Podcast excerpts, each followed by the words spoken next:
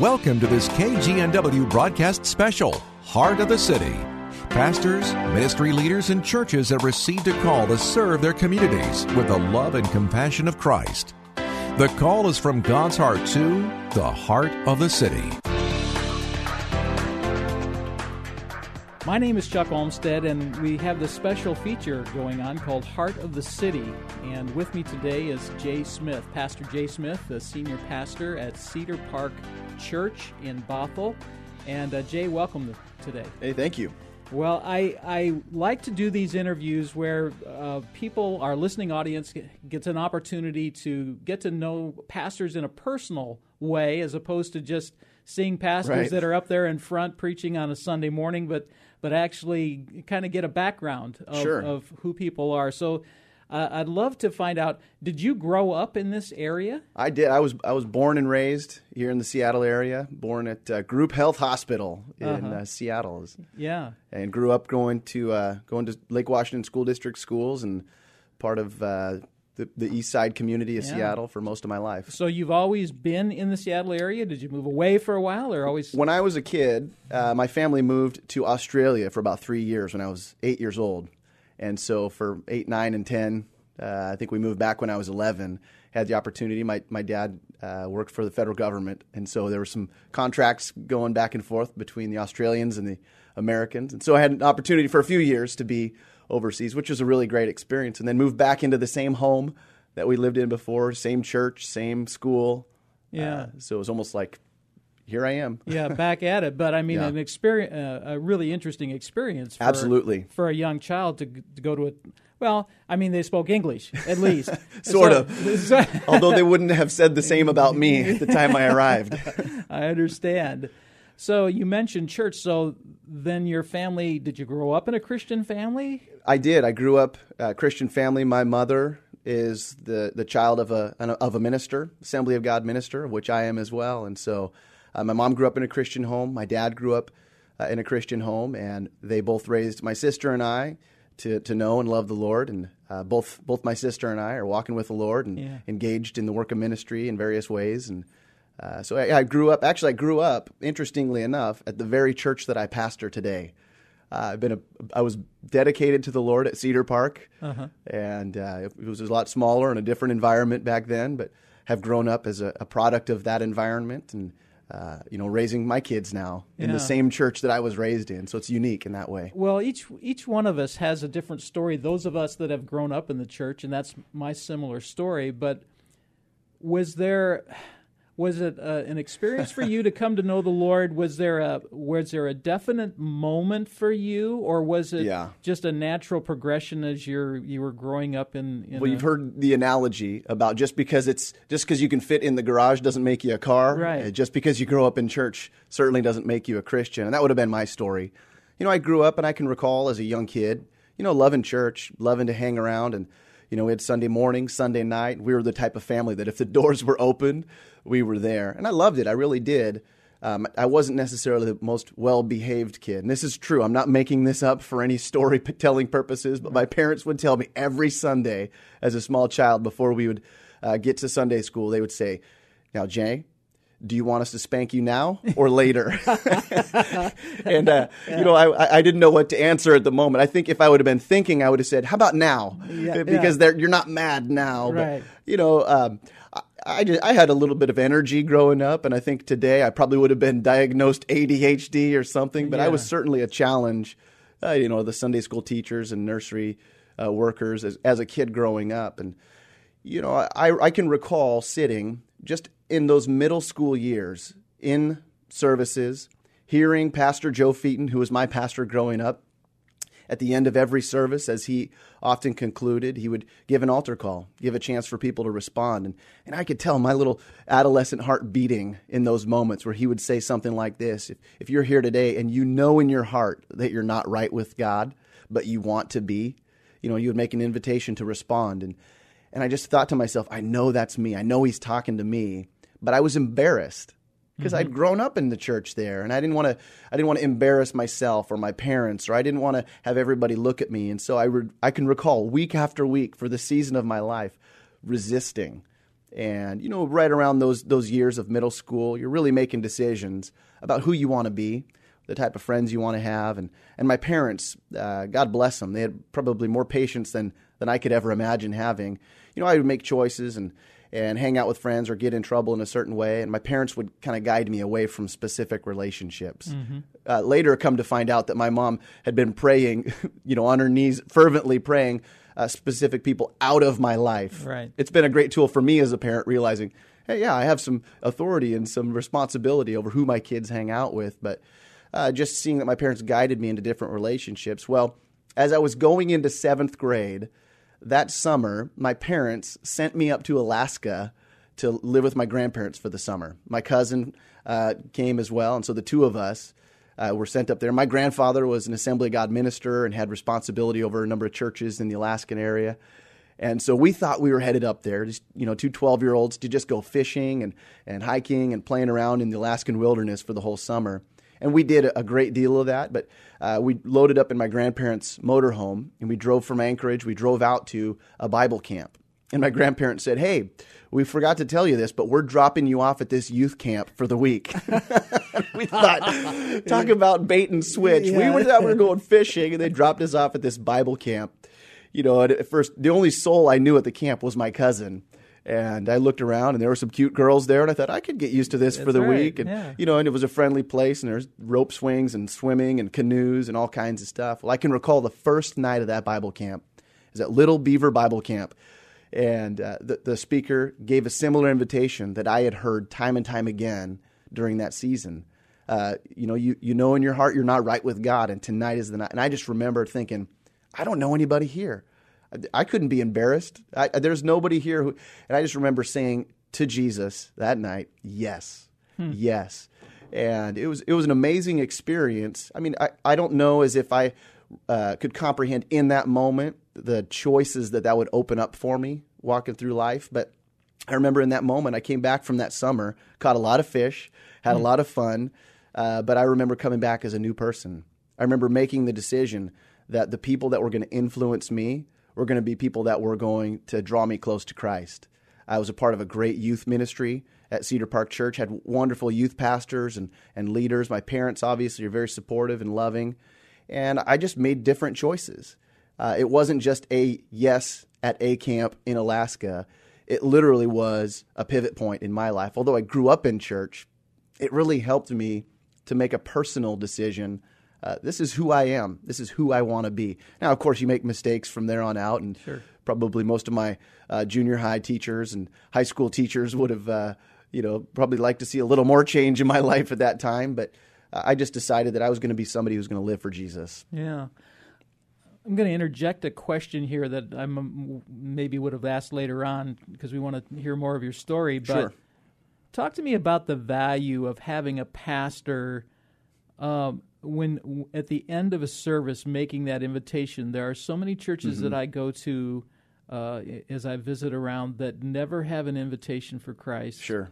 And, and, have you made that an ongoing practice now that you're the senior pastor or how do you feel about that? Yeah i mean absolutely. I know there are a number of churches with different strategies and, and aims and how they want to help people cross that line of faith and sometimes that takes place in a small group sometimes that takes place over a cup of coffee uh, sometimes that takes place at a specific uh, service designated for that. But I've just grown up with a firm conviction that every time I preach, every time I have an opportunity to bring the Word of God, whether I'm in a room full of people that I believe are followers of Christ or not, I want to give an opportunity for somebody to say yes to Jesus because that experience for me, knowing what it was like to, to feel my heart beat, knowing what it was like to feel God calling me, and those all those times saying no mm-hmm. and then finally saying yes i've just grown up with a firm conviction that uh, the gospel proclaimed should always give people an opportunity to, to, make a decision. And so we end every service at cedar park the, almost the same way it has for 35 years you know giving people a chance to respond. If you know in your heart nobody else has to tell you you're right or wrong with god. You know in your heart if the holy spirit's working in your life and you you want to make that different today uh, you know, we give an opportunity for people to respond, and and obviously there are some mechanisms to follow up, but primarily it's a decision to say yes Yeah. to Jesus. We end every service that way. Do you see a value in actually taking a physical step towards the front of the building? I mean, do, are there times where you have people come forward? Absolutely, on a routine basis. In fact, one of the things you'll see at Cedar Park Church is, uh, you know, it's it's a wonderful church, like many churches in the area, and we have you know all the sound and lights and stage and all that kind of thing. But very prominent at the front of our church, stretched all the way across from wall to wall, is an altar, a, a literal altar, and it's not just a decoration. Uh, they're used. I mean, you get down to those things, Chuck. If you were to go down there, you'd see, you know, scratches and dents, and you'd see, you know, stuff spilled on there and tear marks. We we clean them. Don't worry, they're Yeah. disinfected. Right. But, we uh, we we're a church that firmly believes in prayer. Uh, we want to create spaces, places, and times for prayer. But indeed, when it comes to making decisions, uh, there's something powerful about making a decision in your heart. But when you put actual steps to it, you know, and you say, hey, you may have just responded in your heart to say yes to Jesus. I'm going to ask you to do one more thing. I'm going to ask you to join dozens of others to come just just step from where you're at, make it a step of faith and say, God, literally, what I'm doing in a literal sense, stepping from one place to another, would you do in my heart? Would you do in my life? And, uh, you know, we see uh, on a routine basis, you know, we'll make an invitation not just to those who said yes to Jesus, but to those who have, you know, prayers that they want to bring to the Lord or, or times they just want to press in. We, we believe in the We pray at the altar, you know, Sunday nights, our service on Sunday nights. The entire service is just focused around getting people to a, time and a place of prayer around the altars. And it's wonderful. I mean, you just see every spare spare nook and cranny at the Right. altar, people are, are pressed in. And it's not uh always a big emotional, you know, exciting, exuberant time. Sometimes it's just faithful diligence, people saying yes, people bringing their needs, their families uh, together in a time of prayer. Well, I grew up in that type of an environment, so I really do appreciate seeing, you know, that call to action, if you will, of, of asking people to come forward. And I do know there are multiple strategies, but I really like Yeah. seeing that happen because, you know, I remember as a kid myself feeling that heartbeat, feel, feeling feeling your heart beating, wondering, you know, will people, uh, what will people think, and Yeah. all of those same things. Assuming foolishly that everyone in the room is focused solely on you. Exactly, exactly. But yet, taking that physical step Mm-hmm. was also an indication of taking a spiritual step. Yeah, too. you're right. And uh, and so I appreciate the fact that uh, that's that's a that's something prominent at Cedar Park. Well, so you grew up in a in a great youth group, but but uh, you have how many kids now? My wife and I have four daughters, four beautiful daughters. So obviously you met you uh, noticed the girls at the camp in Alaska, but there must have been a girl somewhere around at Cedar Park. Well, to tell you the truth, my wife and I met in the nursery. And I tell people that story, and they kind of look at me funny, like, what, what are you looking for, girls in the nursery or something? No, no, literally, we were three years old when we met in the nursery. So I've known my wife and her family uh, since I was a three year old. Uh, so, in fact, you heard me mention Pastor Joe Fuiten, Right. uh, who is my father in law. So, Sandy, my wife, is their second daughter, and uh, we're about, about the same age. And so we've known each other. We grew up together, and you know, through middle school, you know, we knew each other, and you know, she's always she's a cute. I, I find her, I find her attractive. That- so that's good. and so she caught my eye. But you know, the thing is, I was a late grower. I was always shorter than everybody else in my grade. What I what I lacked in height, I always made made up for in volume, and so my mouth had got me in a little bit of trouble from time to time. But my wife, she tells the story. She said that I thought I always thought Jay was cute, but I never wanted to to date him or go out with him until he had been taller than me. And so finally, praise God, my growth growth spurt. so we we actually started dating in high school, uh, both a part of the same youth group, same church, and got married right out of high school at age 18. And I, I look at it now. My oldest daughter's 19 years old. Scary. Uh, and I think there is no way on God's green earth that that little girl's going to get married. But uh, of course, she will get married. But Yeah. when I tell her she can, I'm kidding. But Yeah. uh, so we have four beautiful daughters. Our oldest uh, will be a, a sophomore in college next year. Uh, another will is just finishing her junior year of high school. Uh, another daughter who is going to be a freshman next year in high school, and our youngest will be in sixth grade. Yeah. So So, had grandfather that was a pastor, uh, had had that influence, but there must have been a call then on your life. How did you get that call to to become a pastor? Yeah, I wished I could tell a story that there was, uh, you know, writing on the wall somewhere or a voice came down from heaven. Here, here's the way that I have come to grips with what I would call my calling into ministry. Um, you know, as a young child, I always looked up to the pastors and spiritual leaders in my life. My own grandfather uh, was a wonderful man of God and pastor, uh, and had had great success in ministry. In fact, I was able a few years ago to preach his funeral, and that was a, a pretty challenging thing because he had been one of my heroes in life. Mm-hmm. Certainly, a pioneer for my own steps of faith growing up, but really, after I made that decision going into those middle school years, some of the most influential people in my life were youth pastors, youth leaders, those who uh, would serve, and, and their aim and their ambition was to disciple myself and, and those among my peer group. You know, and I said, I just remember saying in a time of prayer, again at the altar. I can recall on a Sunday evening praying, saying, God, I think what these guys are doing is, is really cool.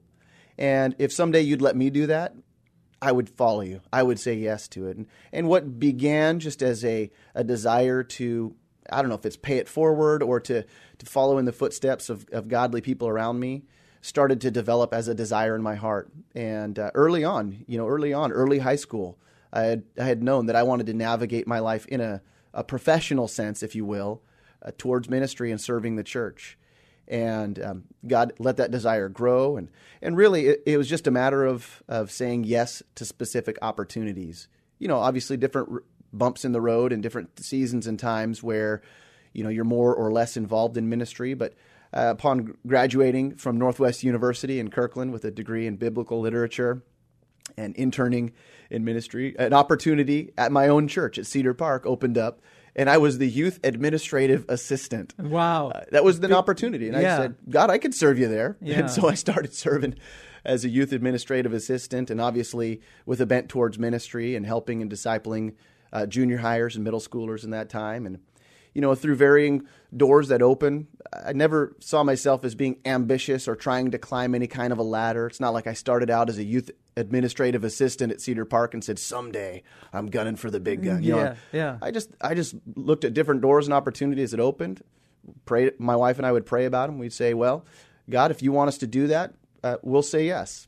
And it's a lot easier to walk through open doors than it is to walk through closed doors. Yeah. And so, uh, kind of just following the progression of opportunity and saying yes to different different aspects. There had been different times where we maybe felt uh, an opportunity that was away from this region calling to us, and as we investigated, just didn't really feel a peace in our hearts, and you know moved from uh, youth administrative assistant to junior high pastor to leading the youth young adults ministries at Cedar Park, and then.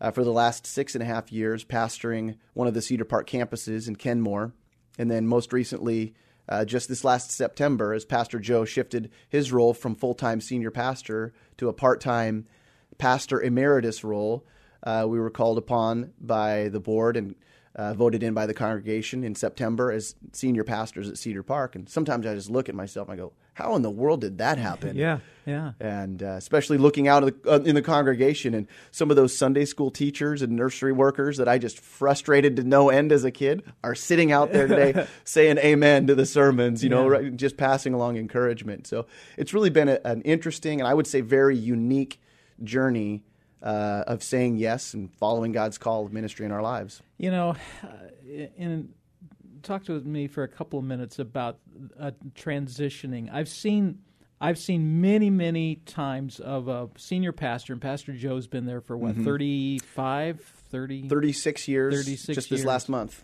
And so when you've got someone who's been in the in the saddle for that long, and and then they bring in the new guy, mm-hmm. that transition can be in some congregations so difficult but but yet it seems like as I've spoken to you and seen what's going on at Cedar Park that that uh, that was a much easier transition.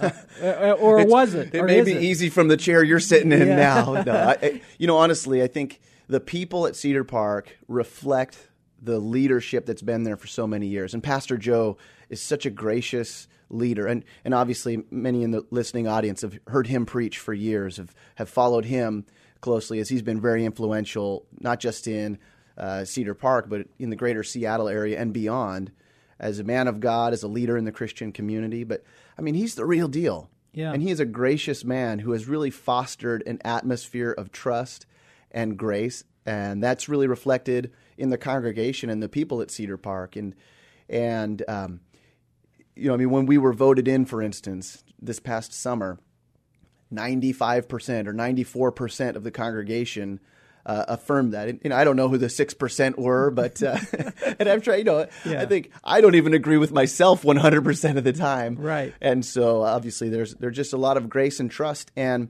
uh, I think it, people have responded with the same grace and trust that they've been led with for so many years. Yeah. And of course, and it I'm really not. does help to have the mindset of the leader that's being, if you will, replaced. You're never going to replace Pastor Joe, but but who's taking that now a senior position.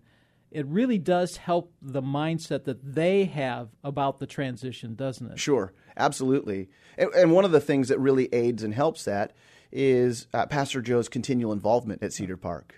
He's on a, a regular basis, a part of our teaching team, on about a monthly basis, preaching and teaching in our services. And those who are part of the radio audience who listen to Cedar Park's broadcasts on your station, uh, you'll hear his voice from time to time. Yeah. Uh, he's very involved in, in leadership. You know, here's the thing that's unique to our circumstance that may differentiate it from other transitions is that for my entire life, uh, Pastor Joe's been my pastor. For 20 years now, he's been my father in law. For 15 years, uh, he's been my boss in a, in a professional sense. And so I just have a tremendous amount of respect, not just for the man. I mean, I love him as family, I respect him as my leader, but also for what God has accomplished through him. And I almost feel like a, an, an Elisha saying, Lord, could I have a double portion of that Elijah spirit?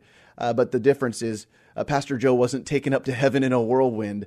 Uh, he's right there uh, as uh, coaching along and, and as a voice of, of stability and of, of reason. Uh, still a great voice of leadership around Cedar Park. It's a it's a great healthy environment. Surely we have you know differences of opinion in, among the congregation and among people, but uh, you know at the end of the day, it's a church where people love each other, and that's really what we're aiming at. We have two minutes left uh, for this, and I, I, I would love for you to uh, just uh, give a a word of encouragement to the listeners Yeah. uh, today. What's the Lord been working on in your heart, and what can you encourage our listeners with today? I'll tell you what, one of the things that God has just been firing me up as a believer, as a pastor, as a leader, is to call God's people to pray, to call God's people. A friend of mine, Ben Sturchuk, who pastors another church in our community, Elevation Church in Kirkland, uh, felt called a couple of weeks ago to gather pastors and churches together, and his ambition was to see if there would be 100 churches in the Seattle area who would commit along with their congregations over the next 100 days to pray uh, distinctly that God would move. And uh, we said, absolutely. At Cedar Park, yes. And, and I think as we're sitting here in the studio, there, we're nearing 100 churches that have said yes. And if you're here listening today and you say, man, I would love to be a part of that, you can go on Facebook and search for Awaken Seattle. Uh, and, and follow along there. There are seven distinct things that we're calling the church to pray for. And I find it interesting, kind of one of the verses that's really been resonating in my heart is Second Chronicles chapter 7, verse 14. It says this, this is the, the word of God. If my people who are called by my name will humble themselves and seek my face and pray and turn from their wicked ways, God promises to hear us from heaven, to heal our land and forgive our sins. I think that's what we need today. And I've been so excited to call people to pray. It's God's people that need to be uh, stirred up to lean in. It's not exclusively uh, the world that needs to change, it's God's people that need. And I just want to encourage the believers who are out there today uh, let's lean into God. Let's respond to Him today, and let's be the people that He's calling. Pastor Jay, thank you so much for sharing with us today. Thank you, Chuck. God bless.